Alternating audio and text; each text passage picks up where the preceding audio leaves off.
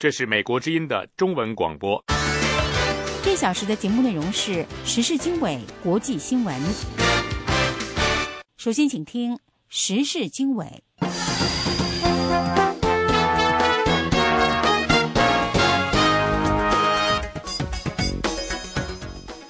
各位听众好，欢迎收听三月二号星期六的美国之音时事经纬节目，我是大卫。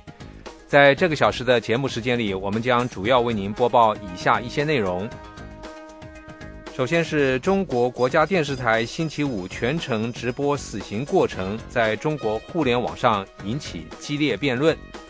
此外，我们还要为您报道，民进网旗下外参月刊表示，虽然中国政坛在洗礼新政下刮起廉政风暴，但是贪腐本身不一定会让中共政权垮台。另外，我们还要为您报道，中国政府很快将批准一个投资一千亿元人民币的航空发动机研发项目。有关详情，接下来就请听我们美国之音时事经纬节目的详细内容。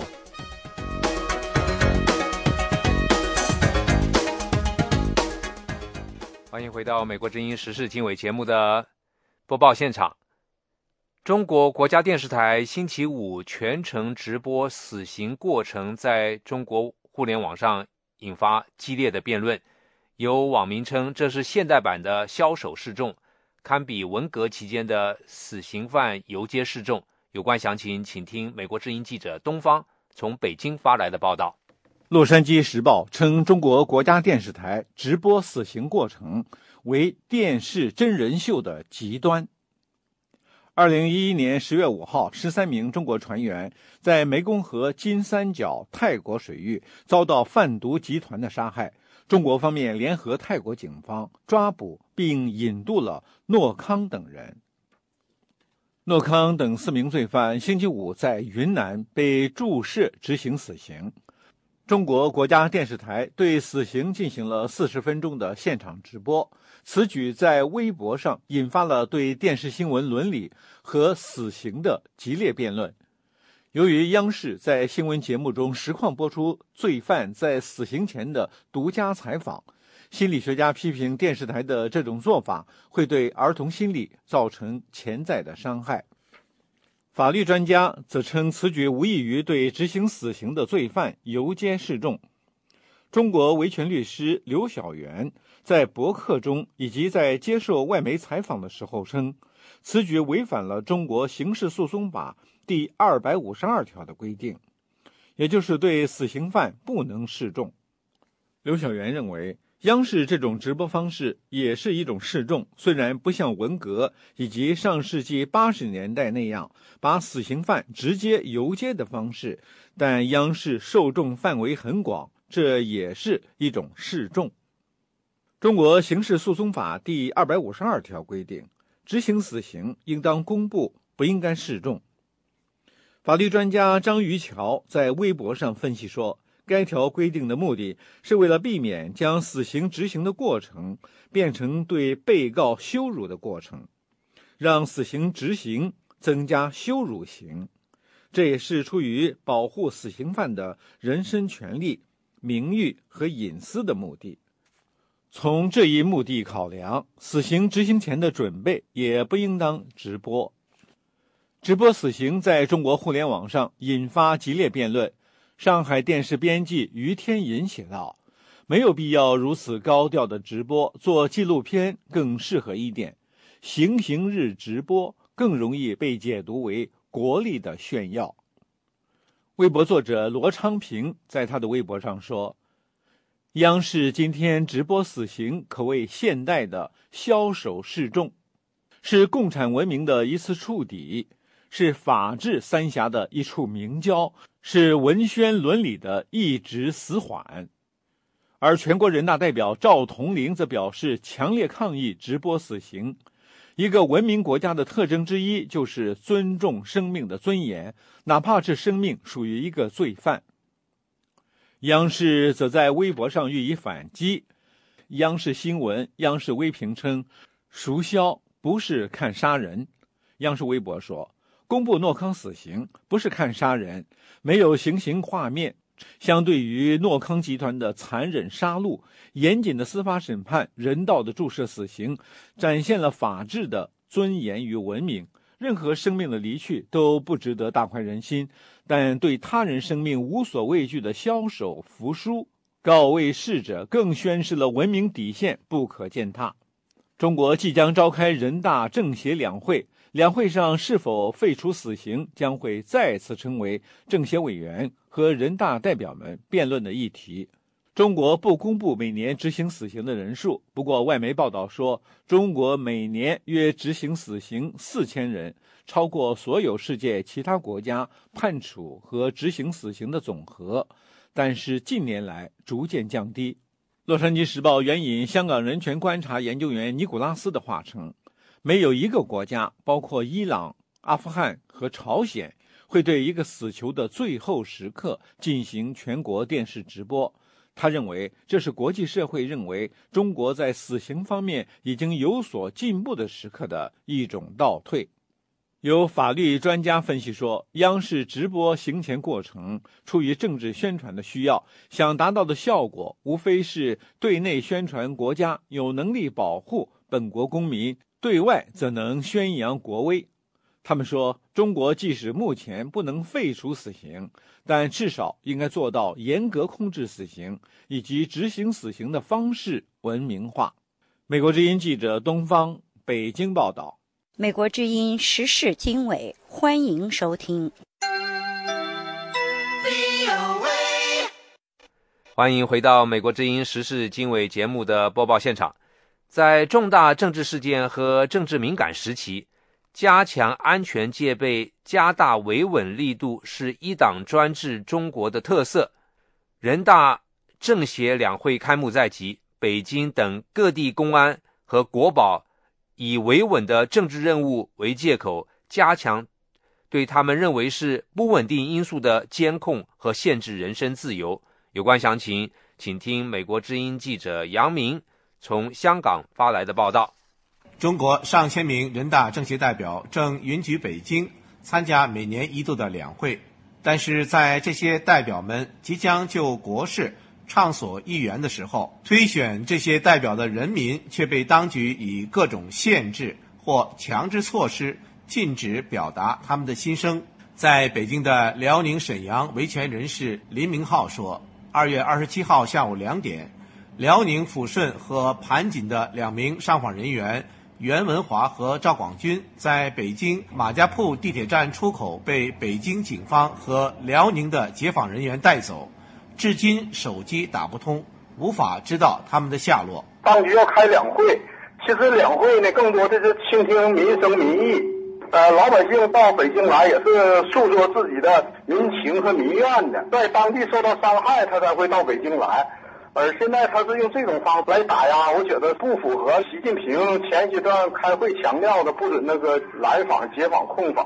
李明浩说：“中国的人大代表名义上是选民选举出来的，但实际上是当局内定的，因此他们不会代表人民，不会代表选民在两会上为民众发声。老百姓的这切身感受，他人大代表能反映出来吗？他反映不出来的。”他们要反映的问题也是可以是他们利益集团的某些利益上的问题，他不会替老百姓呼吁的。要么老百姓呢受到这么多的伤害，为什么这经过这么多年得不到解决呀？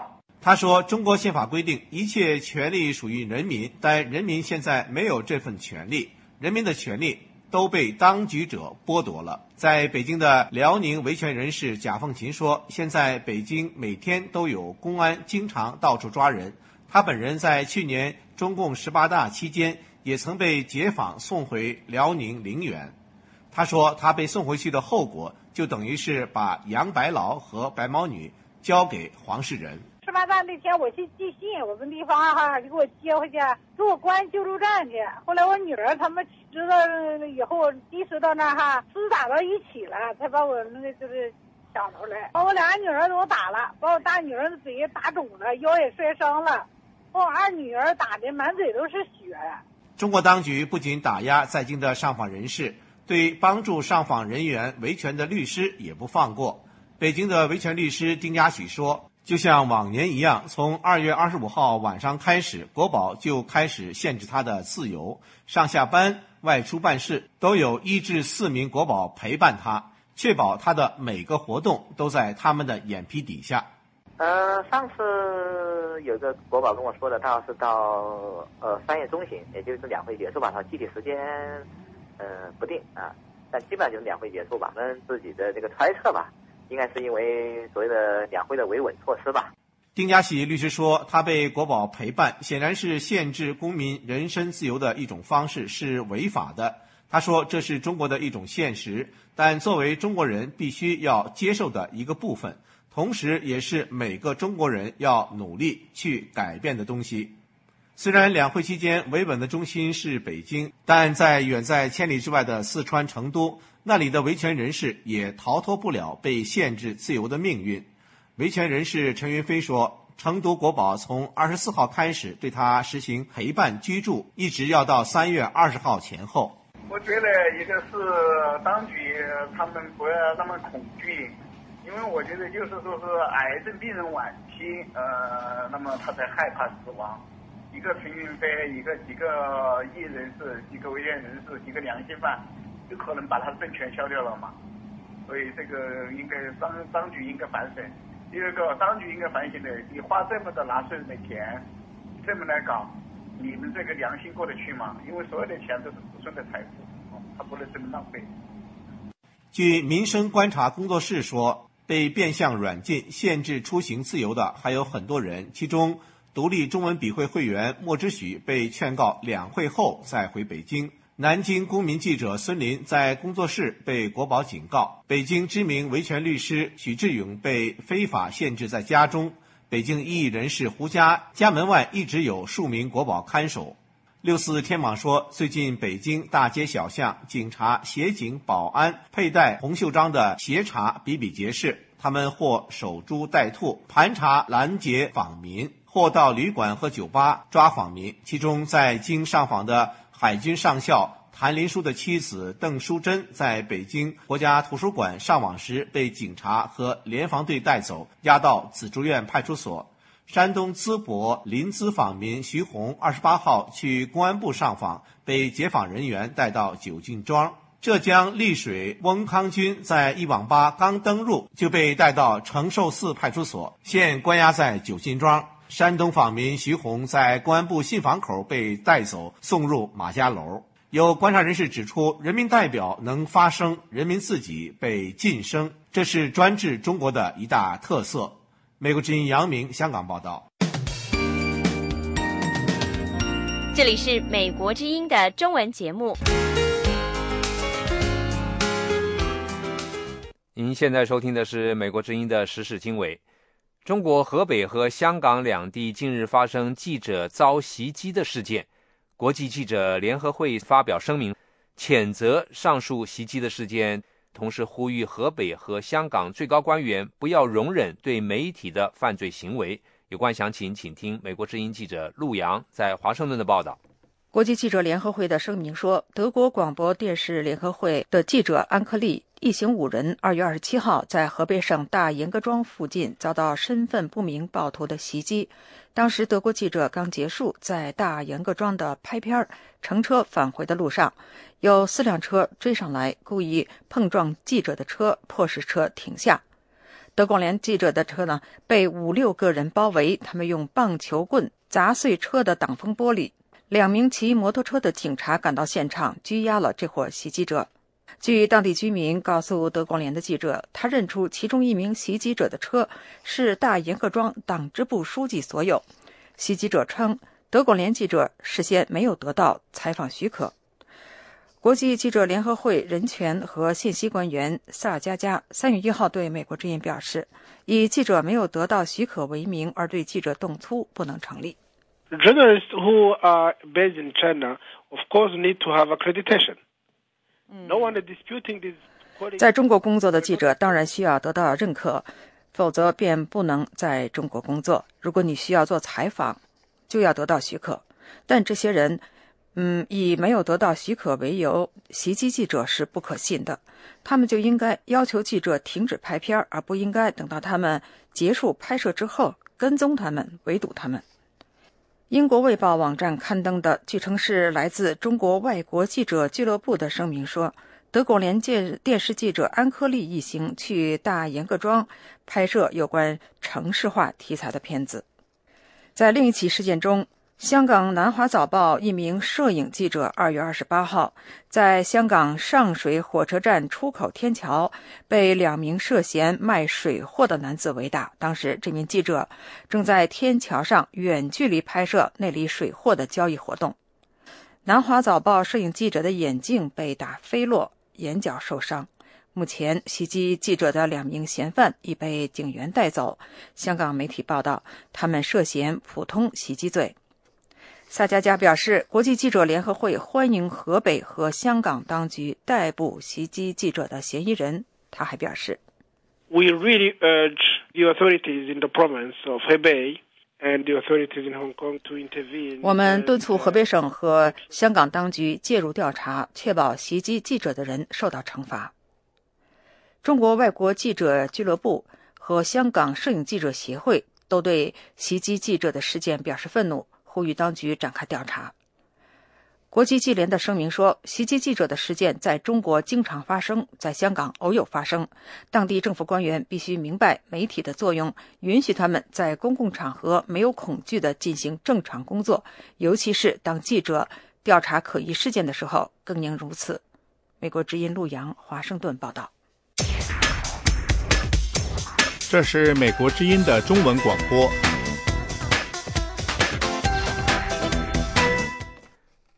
欢迎回到《美国之音时事经纬》节目的播报现场。中国中央党校学习时报，嗯，你你先播好了，你先播。外参的这篇报道说，十八大之后，中共似挥刀斩乱麻，在惩治腐败问题上展现出前所未有的气势。重庆前区委书记雷正富丑闻曝光后，仅六十三小时被拿下。广东四十天内拿下包括财政厅和国土资源厅负责人以及市级党政官员在内的多名贪官。直属中国航空工业集团公司的北京某国企党委书记被以受贿罪判处十三年徒刑等等。更加引人注目的是，中央统战部长令计划也受到波及，被传配偶涉嫌滥权和腐败。报道引述美国维吉尼亚州里士满大学文理学院副院长、政治系主任王威正的话说：“贪腐确实打击了中共作为执政党的威信，也会在其他地方出现对统治权意想不到的挑战。”不过，王威正称，贪腐本身不一定会让中共政权垮台。北京的历史学者、评论人士张立凡对美国之音表示：“中共现任最高领导人习近平据传谈到过前苏联崩溃的教训，不过没有从正面汲取经验。”张立凡说：“事实上，前苏联的崩溃并不是由于它不强大，它有世界上最强大的军队，但是这样一个庞大的帝国在一夜之间仍然崩溃了。”这样的体制总有没法维持的时候，就像生物节律曲线图一样。如果政治曲线、经济曲线和社会情绪的曲线同时到达临界点，就有可能出现崩盘。张立凡表示，随着表哥房姐们的高频率曝光，中国乃至全球都目睹中国的特权腐化之路的根基之远和延续之广。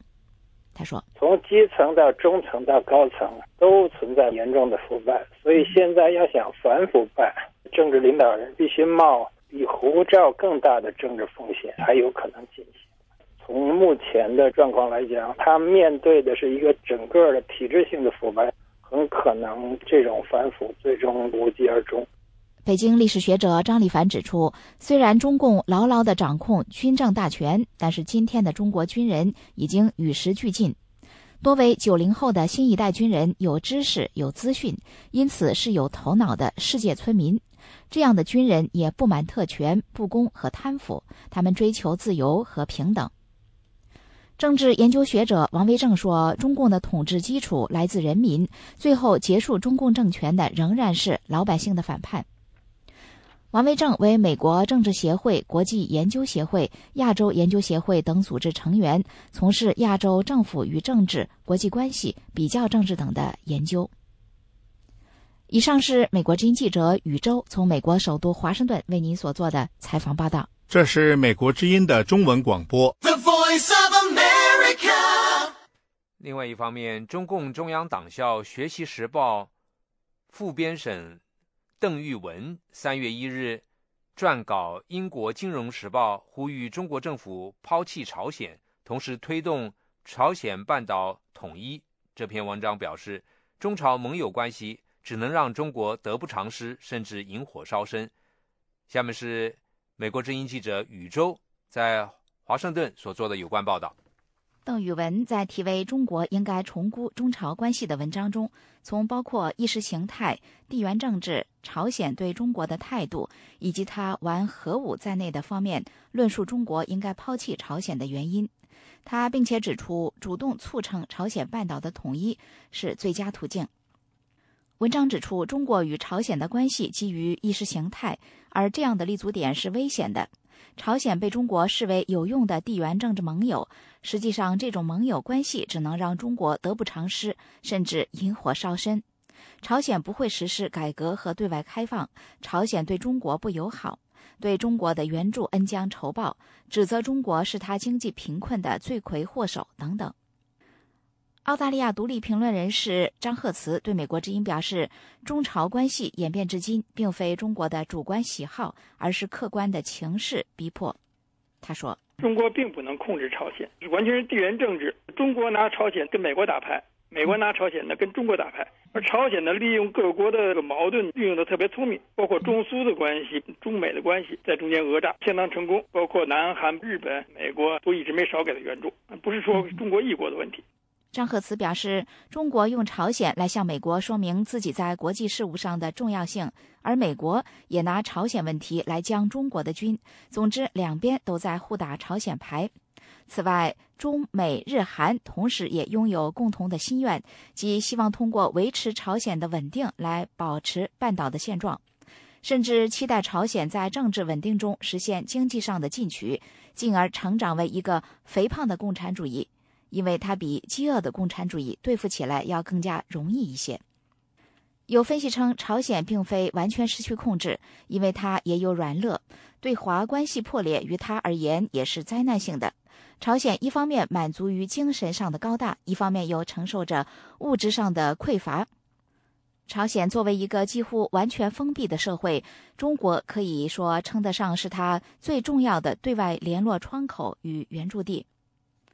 香港开放杂志主编金钟对美国之音表示：“中国的援助对朝鲜的军事和经济至关重要。”金钟说：“中国对北韩的生存，对它的军事力量的膨胀增长有很大的影响力，曾经发挥过很大作用，甚至于现在对北韩的经济援助是北韩不可缺少的。”但是，北韩领导人的确有流氓性格，不遵守共同的国际价值规则，看到了中国领导集团的弱点，就说不敢来大动作。中共中央党校《学习时报》副编审邓玉文在撰文中指出，尽管中国一直将中朝关系称为用鲜血凝结成的友谊，但是朝鲜对中国完全没有这种感觉。凤凰卫视日前在相关报道中引述英国前驻朝鲜大使埃维拉德的话说：“虽然朝鲜经济基本依赖中国，但是朝鲜民间最讨厌的是中国人，强烈程度超过对美国人和韩国人。”香港开放杂志的金钟说：“尽管推动朝鲜半岛统一符合稳定大局的目的，但是中国政府却会因此而感觉在政治上更加孤立。”以上是美国之音记者宇宙为您所做的采访报道。这是美国之音的中文广播。另外一方面，据报道，中国政府很快将批准一个投资一千亿元人民币的航空发动机研发项目，这将是最大资金规模的项目之一。有关详情，请听美国之音记者宇宙在华盛顿所做的另外一篇报道。中国证券报引述北京航空航天大学一位不愿意公开姓名教授的话说：“这笔大约相当于一百六十亿美元的投资，将主要用于研究与航空发动机生产相关的技术设计和材料等。项目正在国务院审批，可能很快将获得立项批准。这将有效弥补国产飞机发动机自主研发制造能力的长期不足。”路透社说，制约中国飞机制造业发展的瓶颈渴望获得突破。有分析称，在飞机制造过程中，航空发动机投入最大、研制周期最长、技术难度也最高，是影响飞行性能和可靠性的关键所在，被称为制造业皇冠上的明珠。澳门国际军事会会长、澳门资深军事研究人员黄东对美国之音表示，造成中国航空动力领域长期落后的关键在于资金投入严重不足，六十年的全部资金投入甚至不及美国一年的投入。中国发动机的落后不仅仅存在于依赖俄罗斯技术的航空领域。黄东说：“中国不光是航空，其实舰船啊。”地面车辆动力系统，通通都主要不是来源于自己，都没有彻底解决那个心脏病。中国目前来说，海陆空都是大概七十年代开始使用西方动力系统，消化吸收，然后变成自己的一套。陆军现在基本上使用的是德国的技术，海军呢也是乌克兰跟德国的技术。黄东指出，中国航空发动机所追随的俄罗斯模式本身便落后于美国，可谓先天不足。苏联从五十年代开始搞喷气发动机的时候，其实比美国落后，直到现在为止还是这样。所以中国买它的引擎的话，变成跟美国的差距拉得更大，这是一个历史的问题，也是现实的问题。有分析称，中国面临严峻的挑战。掌握发动机研发技术的仅有美国、欧洲和俄罗斯的一小部分公司，很少有公司能够成功的研制出可靠的发动机，因为这实在是太难了。加拿大汉和亚洲防务杂志编辑、军事分析人士平可夫对媒体说：“现代喷气发动机技术相当于动力领域的工业革命。”欧美和俄罗斯有数百年的经验，但是中国仅有数十年的相关经验。飞机发动机的民用市场具有很大潜力，据估计，到二零三一年之前，民用飞机发动机的总需求将达到一万六千台，市场价值超过一千亿美元。以上是美国之音记者宇宙从美国首都华盛顿为您所做的采访报道。美国之音。时事经纬，接下来带您关注两岸之间的消息。马英九和连战阵营继续围绕十六字真言问题互相攻击。政治分析人士认为，两人的中国政策方向一致，只是各自进度不同。真言风波的外因是中国期待马英九尽快开启政治谈判进程。有关详情，请听美国之音记者申华从台北发来的报道。台湾总统府几天前表示，对连战访问中国期间提出的十六字真言并不知晓。对此，连战办公室主任丁远超反唇相讥，说连战同副总统吴敦义和行政院长江宜桦也表示过真言的内涵。丁远超还说，台湾政坛有些人见不得别人好，心态可悲。总统府发言人草率应该帮老板广结善缘。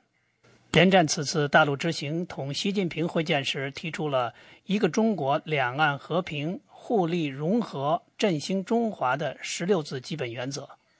对此，在野的民进党表示遗憾，认为台湾尊严出现倒退，因为只剩下一个中国，没有各自表述。而国民党内也议论纷纷。为首质疑的竟是马英九政府。总统府发言人李家飞日前再度公开表态，他说：“马总统和连荣誉主席会面时候，虽然有提到过，但是这些概念呢，或是发言的表述，是散落在呃长达四十五分钟会面的会谈之中。所以跟这个组合起来这样的一个十六字的箴言呢，我想外界呢。”对于这样的一个观感或是解读是明显有落差的。行政院长江宜桦在立法院接受质询时也否认事先知道十六字箴言。因为那一天是我拜会连战连前主席，所以我主要请教的是他在担任行政院长时候的一些治理的心得跟经验。对于他要去大陆这件事情，他有提到他会跟胡锦涛以及习近平先生见面。他没有在跟我谈话的时候有谈到所谓的十六字的箴言，所以我也是在报纸上第一次看到十六字箴言的写法。陆委会主委王玉琦更是明确与连战切割。两岸之间官方的沟通十分的顺畅，纵使在少数的情况之下，必须委托他他人传达讯息，也必须有总统或是主管机关明确的授权。那既然连先此行事前并不是政府的授权，所以当然事后也就不会有切不切割的问题。不过，台湾大学政治系教授丁亚丽对美国之音说。马英九和连战中国政策的大方向一致，只是马英九受一系列国内重大问题的拖累，民调低迷，他的大陆政策步速不可能太快。啊，他们在一个大的方向啊，大的原则这个一致了啊，但是这个他这个马英九他要比较多考虑台湾内部的这一些这个反对党啊啊这个立场，所以他他有的时候。呃，这个要显得比较保守啊。那连战他当然他的一个想法就是，两岸到今天了，这个要要向前走啊。因为你光是这个 ECFA 搞到今天了，还是这个没有太多的进展啊。那这个其实这个是对台湾长期来讲，可能是不是太有利的。新台湾智库研究员、民进党国际部主任刘世忠说。马英九和连战目前冲突的背后，是中国方面期待两岸尽快开启政治谈判进程。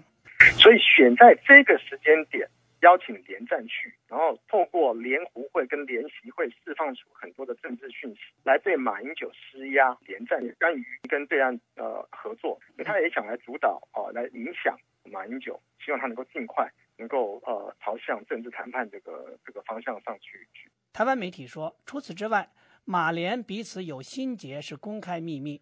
二人处理国民党党产问题意见不一。连战不满马政府处理其子连胜文遭枪击事件的方式。马英九委派连战出席亚太经合会，但也曾阻止连战插手两岸事务，不要在台湾宴请中国高官。无独有偶，连战大陆归来后，立即款待在台访问的前中国国务院副总理曾培炎。美国之音记者申华台北报道。这里是美国之音的中文节目。接下来还是一篇有关台湾的报道。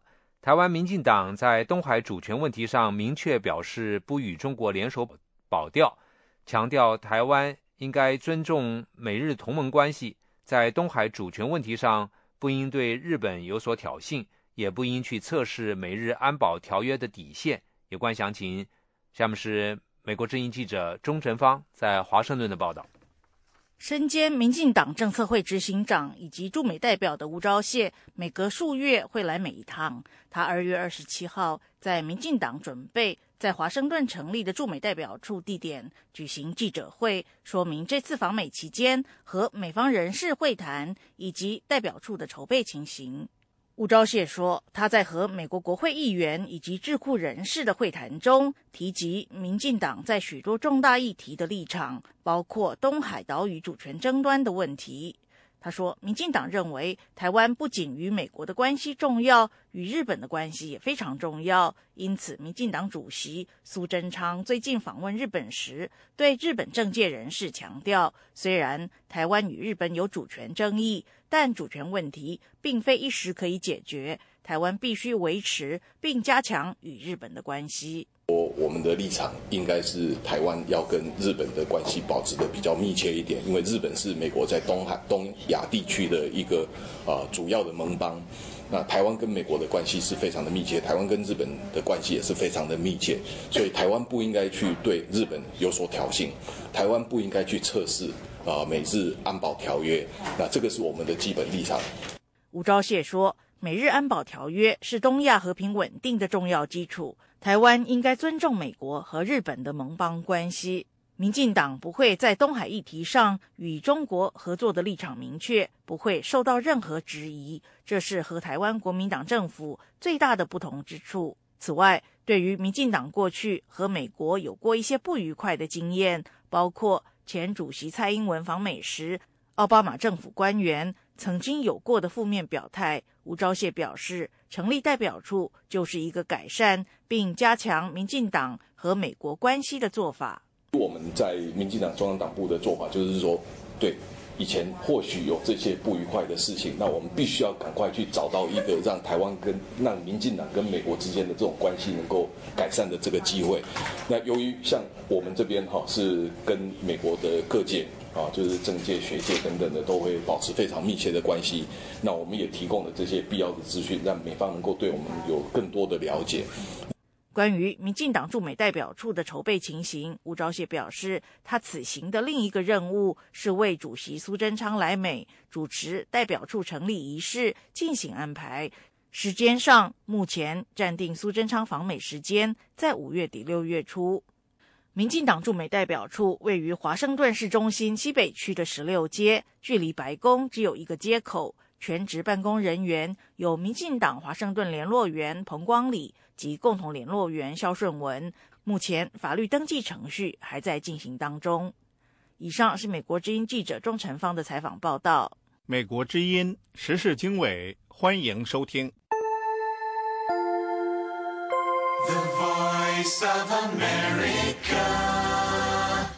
另外，在台湾方面。国际独立人权专家学者团在台北发表台湾实施联合国人权两公约的初步报告，并且提出八十四项建议。在野党立委认为，民间团体应该向政府争取更多的人权保障措施。有关详情，请听美国之音特约记者张永泰从台北发来的报道。在人权专家学者团提出的建议当中。最引发关注的就是废除死刑的问题。来自奥地利的维也纳大学法学院教授诺威克表示，《公民及政治权利国际公约》第六条虽然没有禁止死刑，但是表达了国际间废除死刑的趋势。而台湾政府过去两年执行死刑的数量不减反增。他说。专家建议，台湾政府应该更努力废除死刑。首先，就是立即停止执行死刑，遵守联合国大会的相关决议案。专家团还建议，台湾政府的首要目标应该是定出确切的时间表，依照巴黎原则成立一个独立的国家人权委员会。这份报告还提到台湾转型正义的问题，例如二二八事件。专家建议。政府应该采取措施，揭露白色恐怖时期人权遭受侵犯的所有真相。此外，为了实现补偿正义，政府应该保证受害者和研究人员能够有效取用相关的国家档案。专家还从人道角度呼吁台湾政府，针对前总统陈水扁严重的健康问题采取适当措施。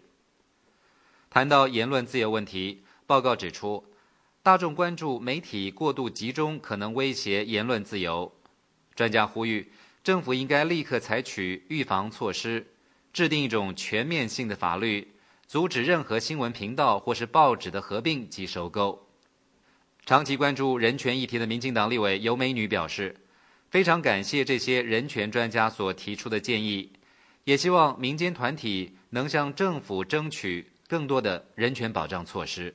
当然，我们也看到说，在总统府的人权咨询委员会里面有民间的代表，那这些民间的代表其实也是从民间团体出来的，所以我们寄望于他们能够真正的继续的监督，继续后续的一个追踪。有美女委员还指出，人权的进步不是一蹴可及，除了应该不断的落实在民众的生活当中之外，立法院也应该积极推动立法工作，保障人权。国际独立人权专家学者团在报告当中还提醒，台湾政府应该保障同性伴侣和同居伴侣的权益、外籍新娘的人权问题、女性的就业问题以及劳动者的基本工资和原住民的权利等等。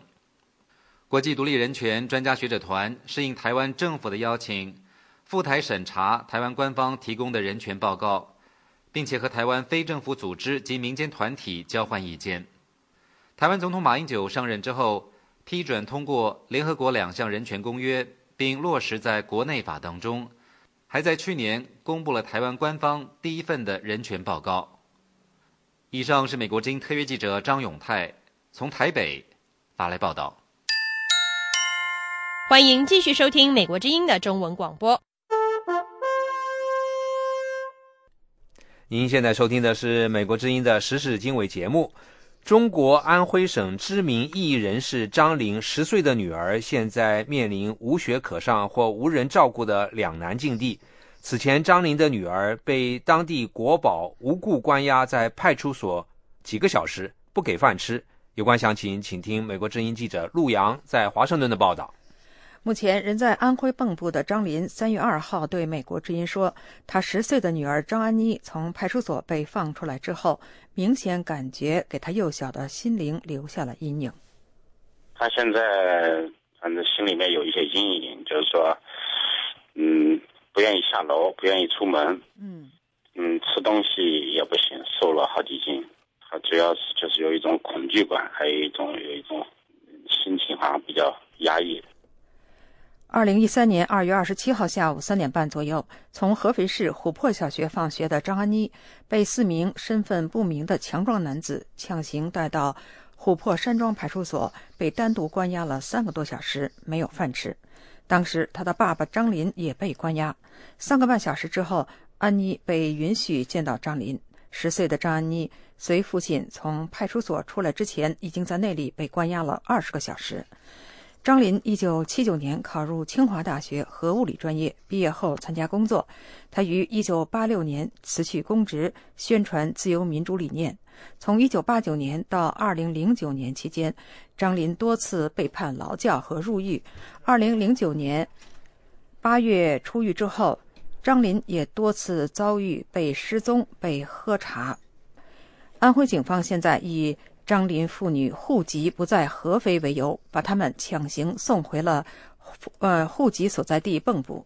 张林的女儿现在面临不得不中断在合肥学习的处境。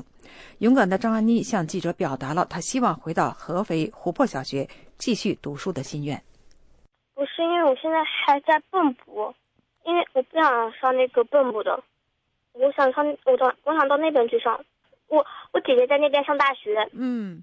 要离姐姐近一点。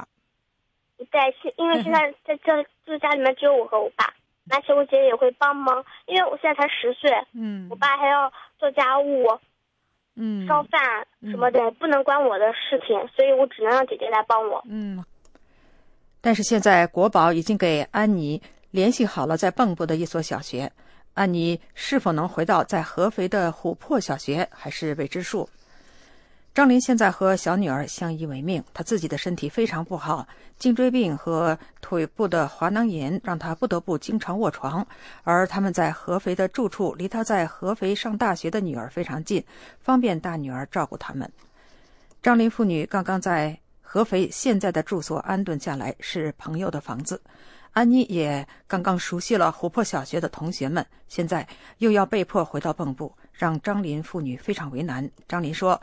女儿从两岁开始就经历跟亲人的分分离离，好不容易有了相对固定的住所，现在又要过上动荡的日子。张林说：“是他让女儿受到连累。”张林在推文中为安问安徽的国宝：“你们就不考虑你们的孩子将来也可能这样被对待吗？”张林父女的遭遇引起网友的极大关注。网友胡石根发起立即制止对安徽张林父女非法侵害的呼吁书。网友挪威森林强烈谴责安徽合肥警方对张林妇女实施的违法犯罪行径，强烈要求安徽省委、省政府以及相关的部门立即制止这种非法的侵害，并对实施非法侵害的相关责任人员进行追查、惩处，保证不再发生类似的事件。冯正虎在推文中说：“与父亲的政治斗争不应该加害到孩子。”美国之音记者拨打合肥琥珀山庄派出所电话，值班警员要记者跟他们的信息中心联系，他不清楚张林妇女的事情。美国之音陆阳华盛顿报道。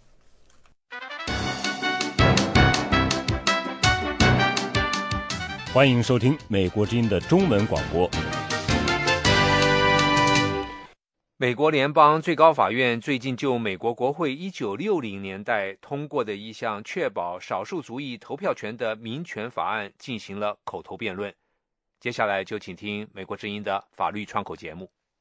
美国联邦最高法院最近对美国国会一九六五年通过的投票权法案进行了审议。审议的焦点是该法律的第五条。第五条要求州和地方政府在做出影响投票的改变之前，必须得到司法部或者联邦法院的许可或事先批准。这一规定主要是针对历史上在投票中出现过严重的种族歧视问题的最南部几个州和其他一些州制定的。美国内战后，美国国会在一八七零年通过宪法第十五条修正案，明确给予有色人种投票权。但是在最南部诸州，非洲裔美国人因受到读写能力测试以及投票税的歧视，参与投票仍然困难重重。一九六五年，在风起云涌的民权运动的推动下，美国国会通过了具有里程碑意义的投票权法案。以彻底消除对非洲裔美国人构成的投票歧视。同年八月六日，林登·约翰逊总统将其签署成为法律。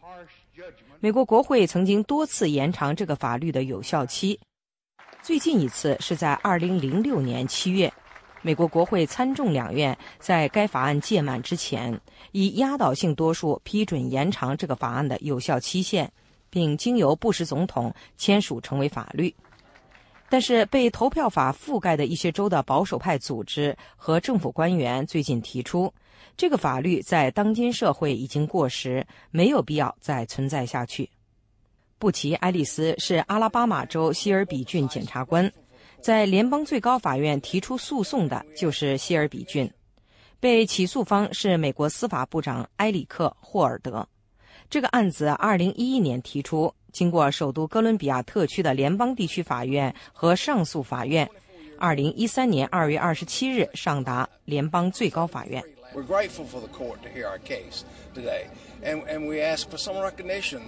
过去四十八年，这些州取得了长足的进步。我从一九六四年开始就任郡检察官。投票权法第五条在我们这里实施的时候，我才二十四岁。到上个周末，我就七十三岁了。但是，对我们实施的规定仍然一成不变。这个法律根本不适用于我们，已经很多很多很多年了。约翰·路易斯是来自乔治亚州民主党籍的美国国会众议员。一九六五年，他在阿拉巴马州领导争取投票权的游行中遭人毒打。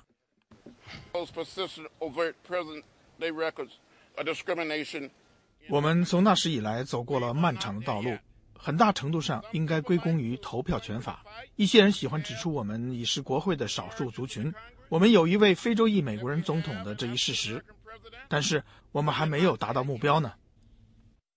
一些民权组织和奥巴马政府在联邦最高法院的口头辩论中为投票权法进行了辩护。他们承认，过去几十年间，在投票法覆盖的一些州，种族关系的确取得了一些进展。但是，这个法律对确保各州以及地方司法管辖区保护所有美国人的投票权，无论他们来自哪个种族，仍是一个有用的工具。联邦最高法院几位比较保守的大法官在法庭的口头辩论过程中，似乎对投票权法第五条表示怀疑。他们质疑美国国会1965年通过的这个法律，在近半个世纪后的今天是否仍有存在下去的必要。因为它是一九五零年代末期到一九六零年代初期美国民权运动的产物，如今社会已大不相同。联邦最高法院何时就这个案子作出判决尚未决定，预计法庭的判决不仅会对投票法本身产生影响，也会在全美引起反响。VOA 卫视记者马龙、亚威、施蒙华盛顿报道。这是美国之音的时事经纬节目。这里是美国之音的中文节目。美国之音时事经纬，接下来是专题节目《火墙内外》。下竹排江中游，巍巍青山两岸走，红星闪闪亮。二零零六年，中国著名歌唱家李双江和他的年仅十岁的儿子李天一同台演唱这位红歌王的代表作之一《红星照我去战斗》。凤凰卫视访谈节目《鲁豫有约》的旁白称，李天一不仅遗传了父母的聪明伶俐，更加遗传了父母的好嗓音。然而，也许是由于基因发生变异的缘故吧，李天一这个闪闪的红星，几年后开始连续坑爹，摊上了几件坏事，真是机关算尽太聪明，反误了爹爹声名。二零一一年九月，李天一在北京海淀区某小区殴打一对夫妇，并大喊“谁敢打幺幺零”。他因构成寻衅滋事罪被收容教养一年。然而，在获释仅仅半年之后，改名后的李冠峰旧病复发。二月二十一日，他因涉嫌卷入在北京湖北大厦发生的一起轮奸案，被海淀公安分局刑事拘留。昨天中午，有网友爆出李双江之子李冠峰原名李天一，因涉嫌轮奸已被刑事拘留。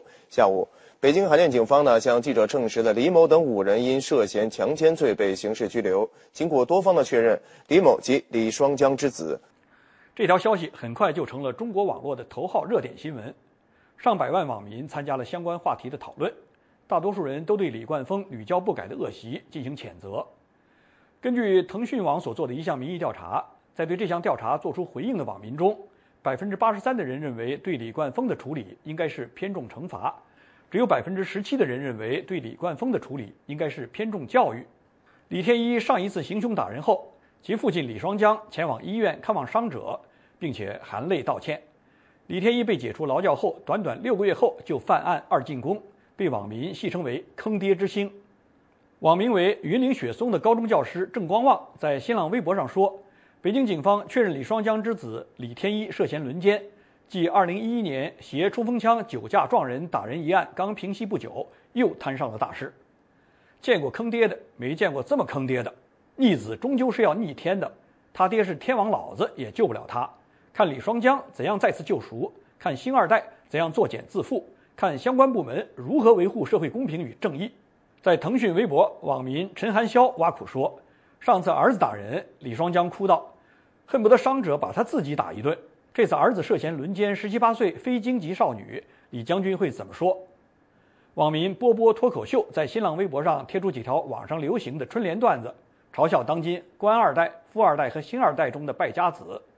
一上联：长江后浪推前浪；下联：一爹更比一爹狂。横批：非李莫属。二上联：李刚、李阳、李双江；下联：车祸家暴冲锋枪。横批。李家牛逼，三上联恨爹不成钢，下联怨爸不双江，横批投胎姓李。四上联你爸是李刚，很酷，下联我爹是双江，不服，横批霸气外露。由于李天一在当地一贯飞扬跋扈、作恶多端，因此被人们称为海淀银枪小霸王。网民楚香一九八四在新浪微博贴出一首打油诗：催花恶少李家郎，海淀银枪小霸王。其父并非高太尉，红歌戏子李双江。融合多种音乐元素的土根文化音乐团体南城二哥，在他们的说唱作品《好姑娘》中，也利用搞笑版歌曲《红星照我去战斗》，对李天一之类的星二代进行了辛辣的嘲讽。我爸是李刚哎，哎，我爸李双江嘞，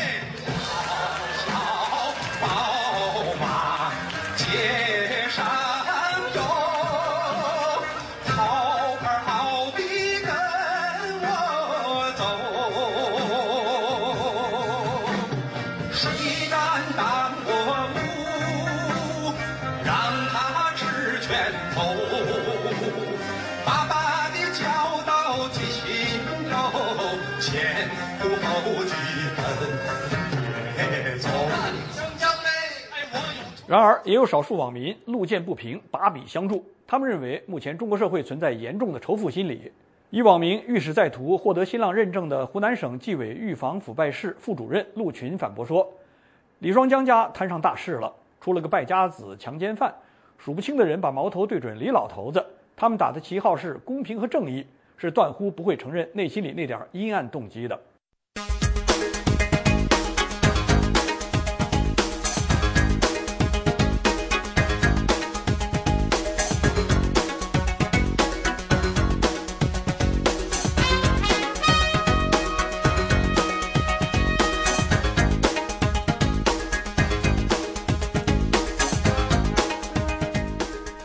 美国之音下面报告一组新闻：中国甘肃省鹿区县法院二月二十八号以故人故意杀人罪呢，分别判处涉嫌教唆村民才向楠木节自焚的拉毛道吉、嘎藏索楠木、才松家有期徒刑十五年、十一年和十年。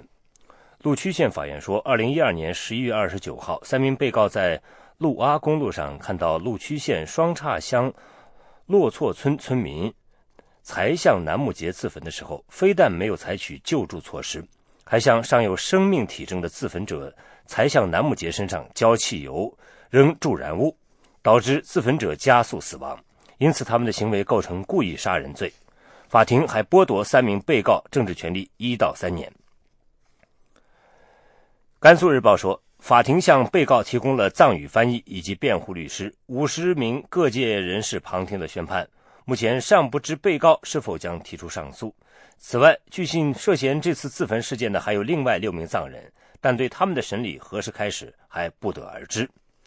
中国官方指责在海外的达赖喇嘛集团组织策划和煽动藏人的自焚事件，不过达赖喇嘛对此予以否认。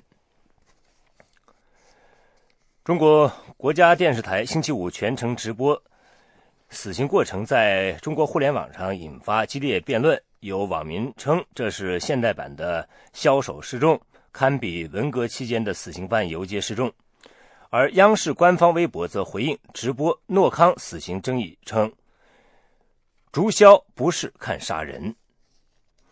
洛杉矶时报称直播中国国家电视台直播死刑过程为电视真人秀的极端。二零一一年十月五日，十三名中国船员在湄公河金三角泰国水域遭到贩毒集团的杀害。中国方面联合泰国警方抓捕并引渡诺康等人。诺康等四名罪犯星期五在云南被注射执行死刑。美国总统奥巴马签署政府自动削减八百五十亿美元开支的行政令。由于国会和白宫无法就减少预算赤字达成替代方案。自动削减开支生效。虽然削减开支对全美造成的巨大影响要几个星期之后才能感受到，但对人民的影响已经开始。奥巴马星期六在每周例行讲话中说，开支削减之所以生效，是因为国会的共和党人认为，保护富人和有关系的人等特定利益集团的税务减免，比保护军人家庭和中产阶级家庭更重要。来自华盛顿州的众议员罗杰斯女士代表共和党发表讲话。她说：“本来开支削减可以用负责任的、深思熟虑的方式进行。”她还说：“应该以巧妙的开支削减代替自动削减。”一些联邦政府部门开始冻结招聘，并削减各种项目和计划的开支，以避免员工被迫无薪休假。一些政府雇员表示，他们已经在为可能减薪做准备。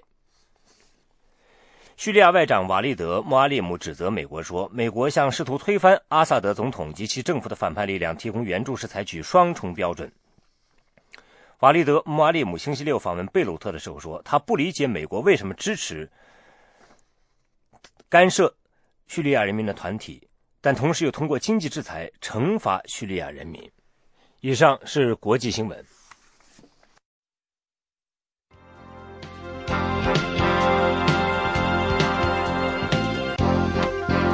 各位听众，美国之音现在结束今天下午六个小时的中文广播，下次广播从北京时间上午六点钟开始。美国之音中文广播已经进入每周七天、每天二十四小时运作，欢迎您通过网站 voa chinese 点 com 或亚洲三号卫星继续收听收看美国之音节目。